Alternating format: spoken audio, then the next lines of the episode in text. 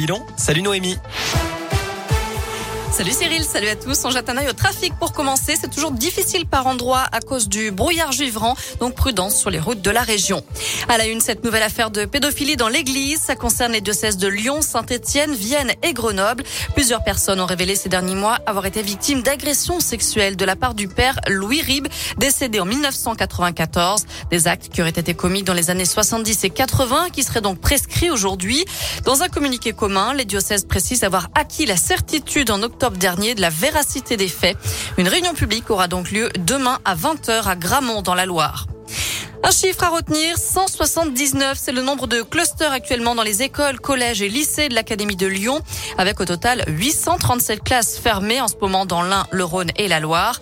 Vendredi, il manquait 11% des enseignants dans le premier degré, 12,5% dans le second degré. Le rectorat reconnaît des difficultés de remplacement et évoque l'arrivée de contractuels. Des renforts prévus en tout cas pour la rentrée prochaine avec la création de 180 postes équivalents temps plein dans l'académie, malgré notamment une baisse du nombre d'élèves qui continue dans le premier degré, près de 4000 élèves en moins en septembre prochain.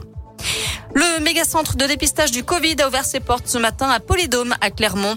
Un centre géré par le CHU qui sera ouvert 7 jours sur 7 de 8h à 18h et qui pourra réaliser jusqu'à 4500 tests antigéniques par semaine.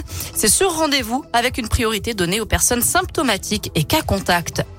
Gérald Darmanin en visite dans l'Ain et en Saône-et-Loire aujourd'hui. Le ministre de l'Intérieur était de passage à Mâcon ce matin pour visiter le commissariat et rencontrer les différents services. Et puis à Saint-Laurent-sur-Saône pour la pose de la première, première pierre de l'extension de la gendarmerie.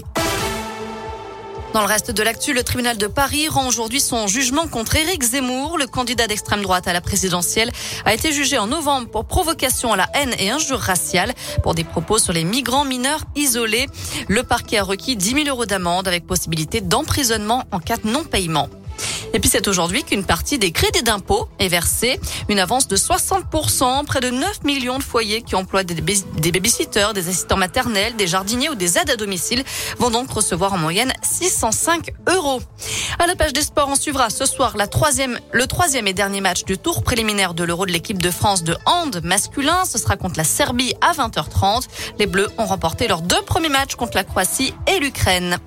Enfin en foot, Lucas Dacunia quitte l'OGC Nice et arrive en renfort à Clermont.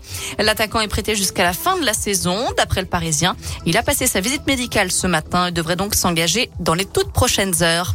Voilà pour l'essentiel de l'actu. Côté météo cet après-midi, ça reste bien gris, bien nuageux dans l'ensemble de la région. Les températures varient entre 1 et 4 degrés pour les maximales. Ce soir, à nouveau, pas mal de brouillard et des brouillards givrants. Donc prudence une nouvelle fois sur les routes. Merci.